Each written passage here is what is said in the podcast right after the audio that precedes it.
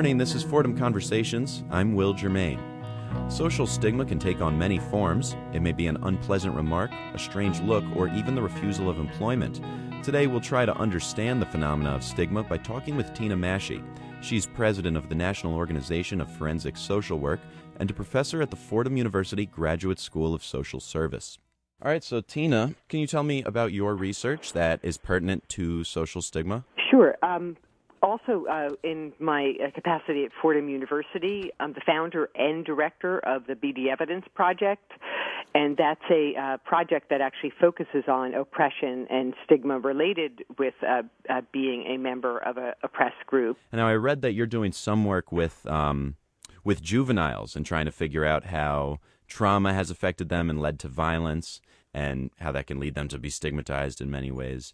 Obviously, not every young male violent offender has been traumatized, and not every traumatized young male becomes violent.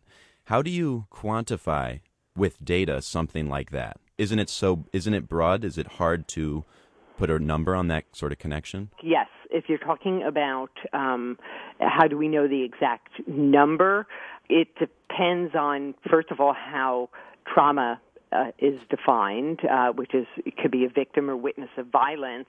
I have a broader definition that also includes other kinds of uh, stressful life events, such as moving to a new home, losing a loved one, which is common among juveniles.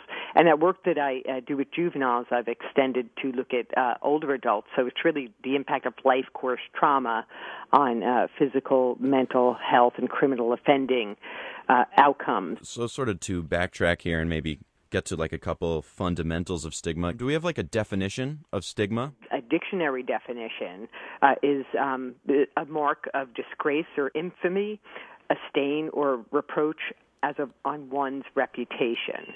And so if you think of it as a blemish um, that an individual is seen to have worn, and and think of it that it's also socially constructed in that when we're thinking about social stigma, we're talking about there's an individual and another person perceiving that individual um, as having or not having a stigma. Now, are there theories, either sociological, psychological, or maybe even biological theories, for why stigmas exist and what function they serve in a society?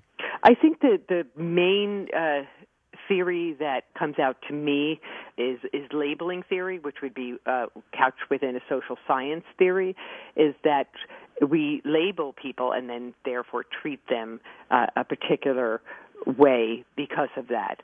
And I think there's also oppression theory, which is another important piece, uh, because within stigma, there is an oppressive aspect about it, and there's the dominant versus subordinate groups. Uh, and the strategy is for the dominant group, which in um, traditional oppression theory is the dominant groups are awarded first class citizenship. So therefore, uh, in our contemporary culture, being white, Anglo-Saxon, adult, heterosexual, upper class or bourgeois, male, healthy and able-bodied, um, it, those that's considered the norm. Anything that deviates from that is an example of a subordinate or second class citizen that is subject to stigma, prejudice, discrimination.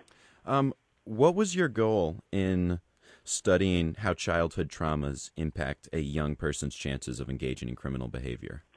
You know, my uh, interest in uh, uh, trauma and, and, maltreatment began when I was a, a, master's student at Rutgers University.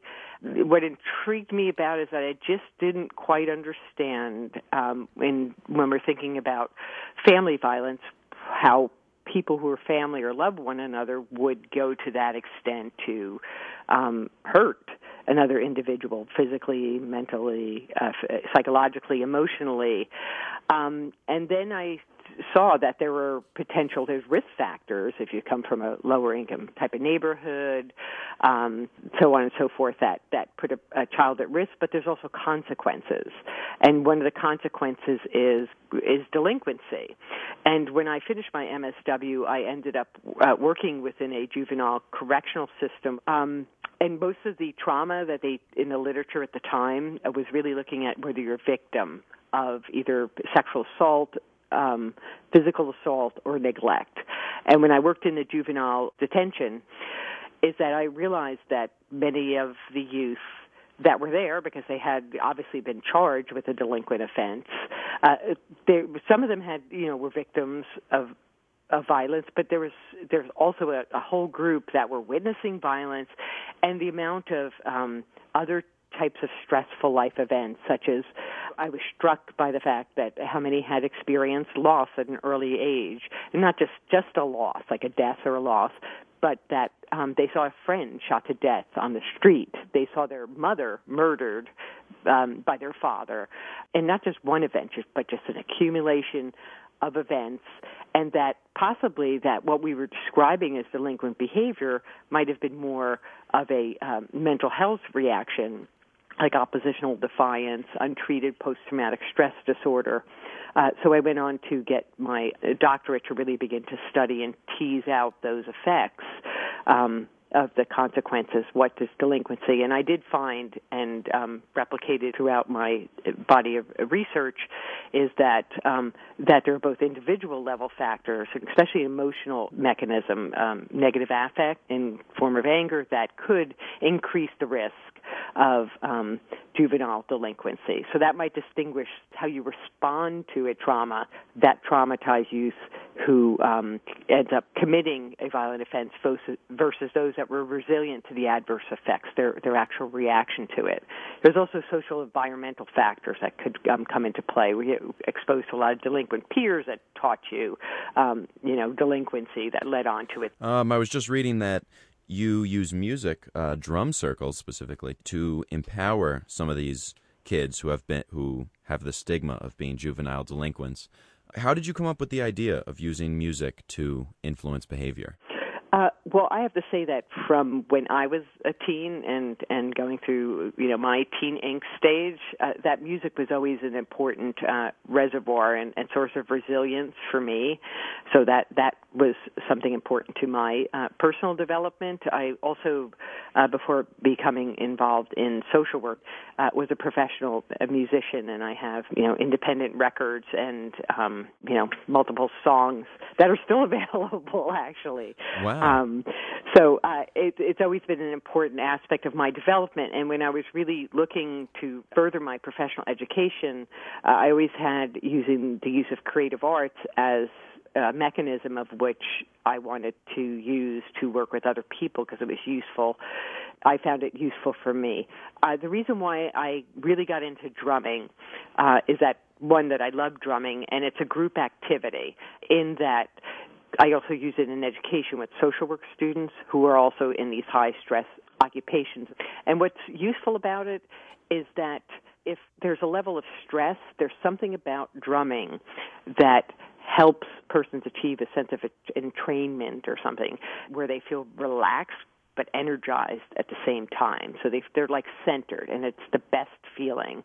Uh, and I use this in class as well as within uh, you know with clients and they often report at the beginning that they feel really stressed or really tired and at the end of a 45 minute drumming session they report both being relaxed and energized. We have a publication coming out soon documenting those findings, but also in the context of the group, there's a sense of community and connectedness where if people don't know each other well or don't trust each other well, such as especially say if you're in a juvenile justice setting where it's it's hard to trust you know who who you, if you're living in a dorm as say a juvenile because anything it's just not necessarily a safe place or in a class where students don't know each other well it really helps uh, a bonding aspect um, happen. So it's like social well-being as well as uh, psychological and social well-being. It really taps at that using nonverbal techniques um, that include sound, use of hands, um, and uh, communicating. And what I often tell um, people when I'm drumming, it's it's like there's no right or wrong to drumming. I think a lot of times arts have been taken out out of the hands of people, and it's like only experts can play. And yes, they can play, but anyone can play. It's, you know, the question becomes how well. Um, so it really puts the the music back into the hands of the people. And if you actually look at the Universal Declaration of Human Rights, Article 27 says that everyone has the rights to arts and culture and relaxation. You know, that's a universal given um, right for everyone to express. And I think when thinking about offender populations, the use of self-expression in a constructive way, whether it be to process uh, in narrative form, um, you know, writing about their crime and and uh, coming to terms um, and taking accountability for it, or learning self-expression in a productive way, as opposed to say with a juvenile that might be trying to express something, but they're doing it unproductively uh, through engaging in a delinquent act. Yeah, I, I think that makes a lot of sense. I know from my own experience in drum circles, I um, I you know might start the the uh, the session, so to speak, feel you know feeling a little insecure, and maybe I don't know everyone there so well, and then be drumming allows me to be silly. It allows me to make mistakes, especially because I know right. I'm, I'm, not a musician, and then and then I feel like I can be my. It it's just such a a bonding experience because everyone there's because there is no right or wrong answer, and and nobody really is any better than anybody else. Yeah, exactly, because the group holds the rhythm. So wherever, the, and and I always say wherever that rhythm falls, I mean, you could say it's wrong, but we could just say it's a syncopation. um, so so everything fits uh, you know, um, within the context, and the the whole group will always hold it together. And if someone stops for a moment, it's they, they didn't do anything wrong; they're just coming back in. And actually, it might create an interesting sound where where a person might begin to repeat. Okay, let me just play you know a few measures and then drop out for a few, and then come back in, and, and so the use of dynamics um, it becomes creative as opposed to uh, restrictive and formulaic. This is Fordham Conversations on 90.7 WFUV. I'm your host, Will Germain, discussing social stigma, what they are, what function they serve, and the effects they can have on people, with Fordham professor and president of the National Organization of Forensic Social Work, Tina Maschi. Stigmas definitely change over time. I think a couple examples of this in uh, in this country might be um, you know, maybe 60, 70 years ago, a, uh, a working woman may have been stigmatized for not staying at home. And now, I think in some cases, um, that stigma has almost um, switched, where some women might feel stigmatized for staying at home. Um, so, how do stigmas change, if at all? How do they go through that process? Is it uh, what's the process? Yeah, I would say that there is a cultural norms change over time and they could vary by geographic location because we're thinking about what's a norm in America versus another country that might be very different. So it there there's that term con- the context which would be historical time how things change over time uh, but also the location in which this change is or is not occurring those are two things to take into account and I think overall, if you think about what is the dominant view, um, current dominant view, um, and how does that person that we're looking at, uh, that we're saying is stigmatized, is being perceived by others. And I, I was also thinking about it depends on who that person would be with. If that woman is in a support group with other working mothers or non-working mothers, their experience um, of themselves and the reflection via other people would be different than with those that are different than themselves. Um, interestingly enough, one uh, sort of progressive New York judge actually recently ruled that being gay is technically, legally, no longer a stigma. The the case was where a a man filed a lawsuit against someone for damages because the person called him gay, and he said that this that being called that hurt his relationships at home. So he sued the person, but the judge threw the lawsuit out, saying being gay is no longer seen as negative So, therefore, this person is allowed to call you that legally because it doesn't damage your character. So, that's sort of an example of legally a, a stigma technically being ruled, at least in that in that judge's eyes, as not being a stigma anymore. When should laws, you know, kick in to help someone who may be suffering suffering from uh, consequences of a social stigma? If at all, does does the I, legal system play a role in that? Well, yes. I, ideally, um, the legal system does play a role, and that would be a, a, an example of a structural um, type of social structure, you know, um, uh, and which is institutional, uh, the legal system in which um, protections can be awarded or uh, not awarded. I believe that uh, vulnerable populations such as uh, gay, uh, lesbian, bisexual, transgender persons should be protected uh, by law. I don't think I th- and I think that in select locations they have more rights than other locations. Like the Northeast might be better than other areas of the country where there's um, gay marriage. But I still think that there's a lot of uh, prejudice and discrimination that does occur um, for um, people that are uh, G, uh, GLBT populations. So, and, but even if there is a law, um, there is a bias of a particular judge that comes to the table with they think that it's not an issue um and i've had even experiences with um you know colleagues going through child custody cases that uh were in mediation in which uh the individual you know in the couple in mediation over custody of a child where uh, the mediator says there's no difference between gay and straight families, which in their view it is. Not quite sure how much well read they are in the literature um, at that point, but there are similarities.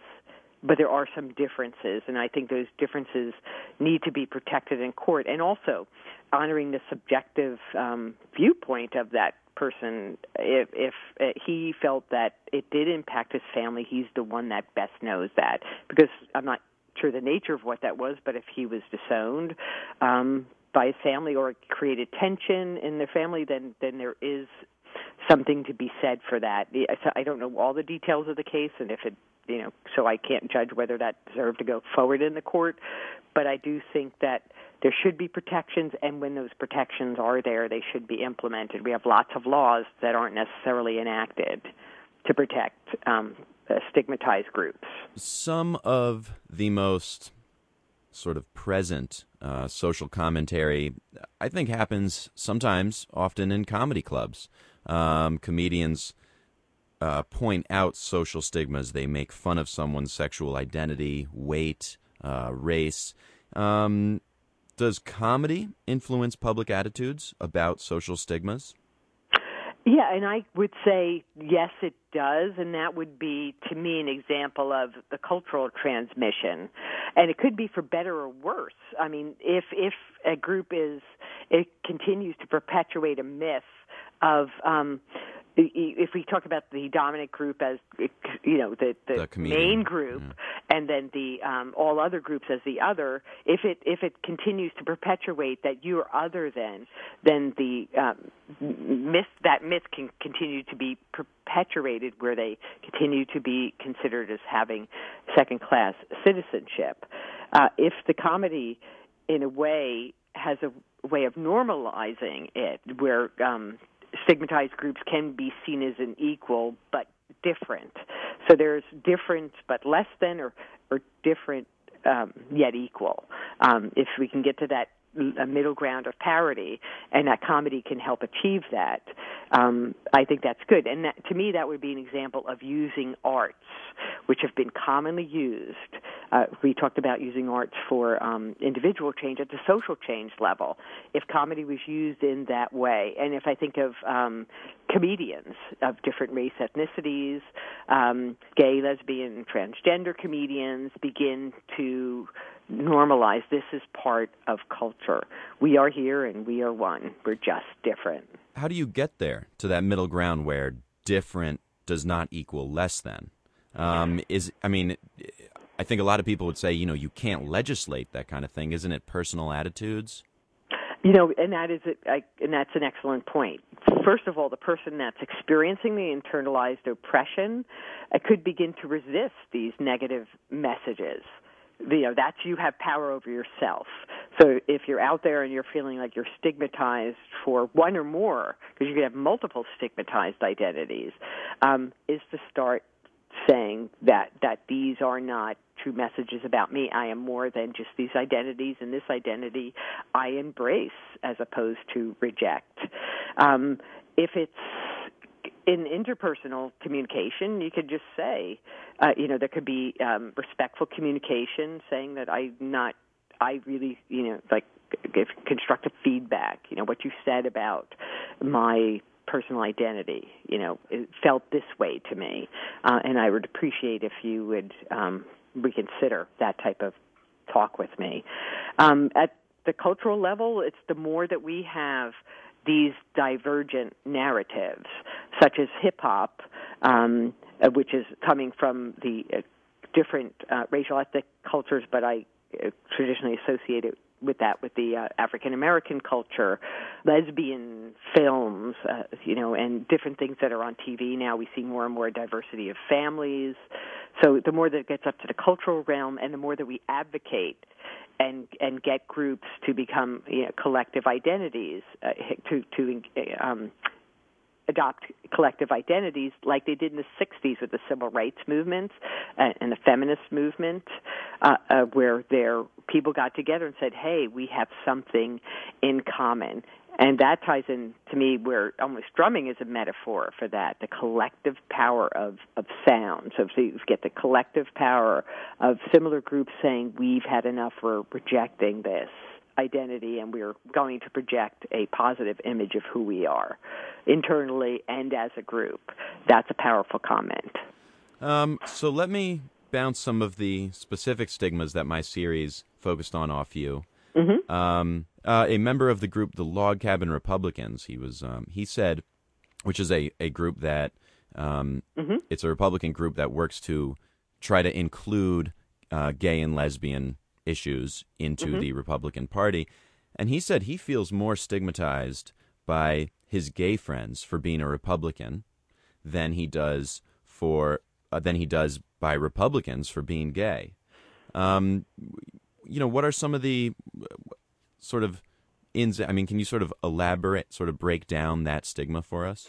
Yeah, I there. If we think about, there's an individual and their experience of their identity. There's multiple aspects to, to their identity. In this case, uh, this is a gay man, uh, politician. I'm assuming he's a, uh, he works for an advocacy group, so he's not a politician. Okay, himself. okay, so he's an advocate who happens to have political beliefs that are Republican, um, and and so there's that person and then there's changing context in which he's in, involved in, in which the dominant group, when he's involved in Republican kinds of activities, and where being gay is considered part of a subordinate and contentious issue within that uh, group, but actually within the log cabins their group, they're accepting of it. So it's not so much of the other people that he's um, involved with um, have an issue with that. They they seem to be accepting of that issue.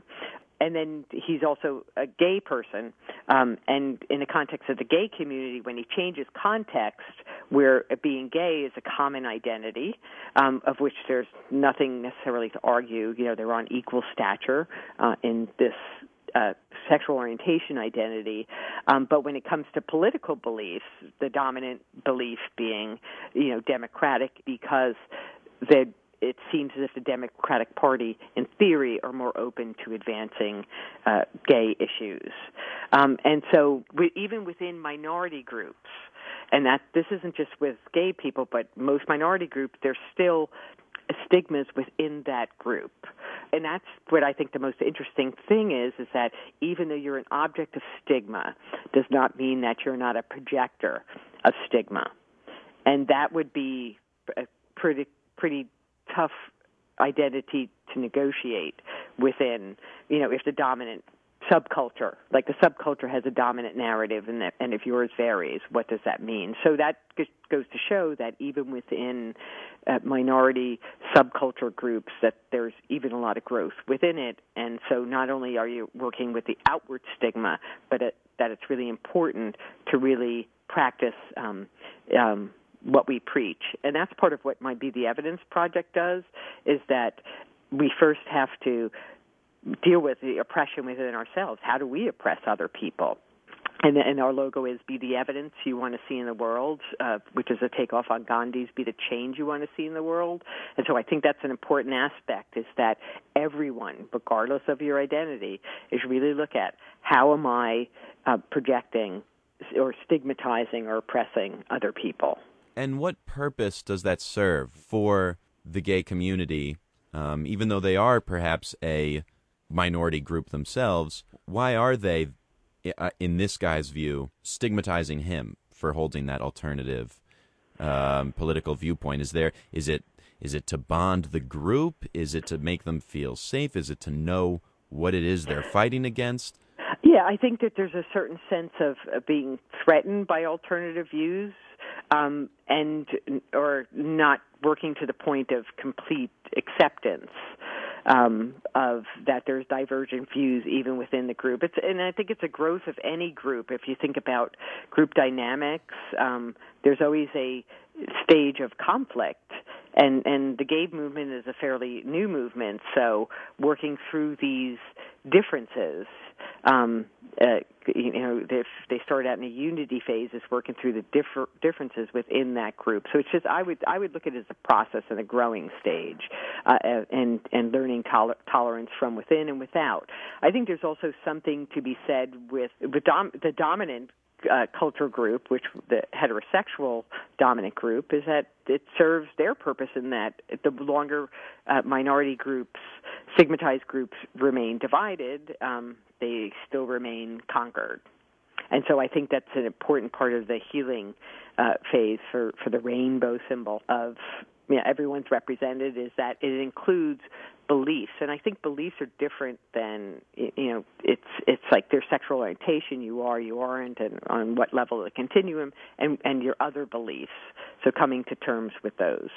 Are there any new stigmas emerging? I mean at one point being divorced um, was quite a stigma and now it seems everyone's everyone's parents are divorced and it doesn't seem like it's such a big stigma anymore um, or being born to a parent who wasn't married. That used to be a stigma maybe not so much anymore are there new stigmas emerging, and are some old ones going away? I would say the one that comes to me, I'm not necessarily don't know if it's new as for more and more awareness and advocacy around it is offender status, um, especially um, individuals coming out of prison. Um, my main area of work is looking at you know older people or the aging in the criminal justice system, and before that, people were not aware of this issue, even though since the 1980s there's been stricter sentencing policies that have ended up in what I call this human-made disaster of um, the over incarceration of older adults in the criminal justice system, and, and I'm talking about 50 and older. Um, this was has been going on for 30 years, and all of a sudden, with the work, work of advocacy groups such as Human Rights Watch, um, uh, also Be the Evidence Project hosted an aging prisoner forum. There's much more awareness of this person called the aging prisoner. If you think about it, if there's stigma against older adults that they're frail individuals, this idea of conceptualizing them is also in offenders, you know, as committing crimes, like capable individuals that could even go as far as to break the law.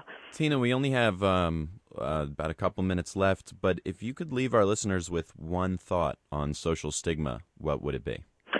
Self awareness. Look inside yourself. Think about how you stigmatize yourself. What are you internalizing? And then also think about what are you projecting onto other people about who they are. Uh, and I encourage you to find out who you are, who you truly are, as embrace yourself, as well as to find out who others are. Make that connection, that empathic connection, to connect with others and find out who they really are. It would be um, a, so much more rewarding encounter with the others in your lives. All right, Thank thanks so a lot, much. Tina. I enjoyed the, our conversation. Thanks, me too. Okay, bye All bye. My thanks to Fordham professor Tina Maschi, who is also president of the National Organization of Forensic Social Work. This has been Fordham Conversations on 90.7 WFUV. You can also friend us on Facebook, follow us on Twitter, and catch up on past shows with our weekly podcast. Stay with us. George Bodarky and Cityscape are next on WFUV. For Fordham Conversations, I'm Will Germain.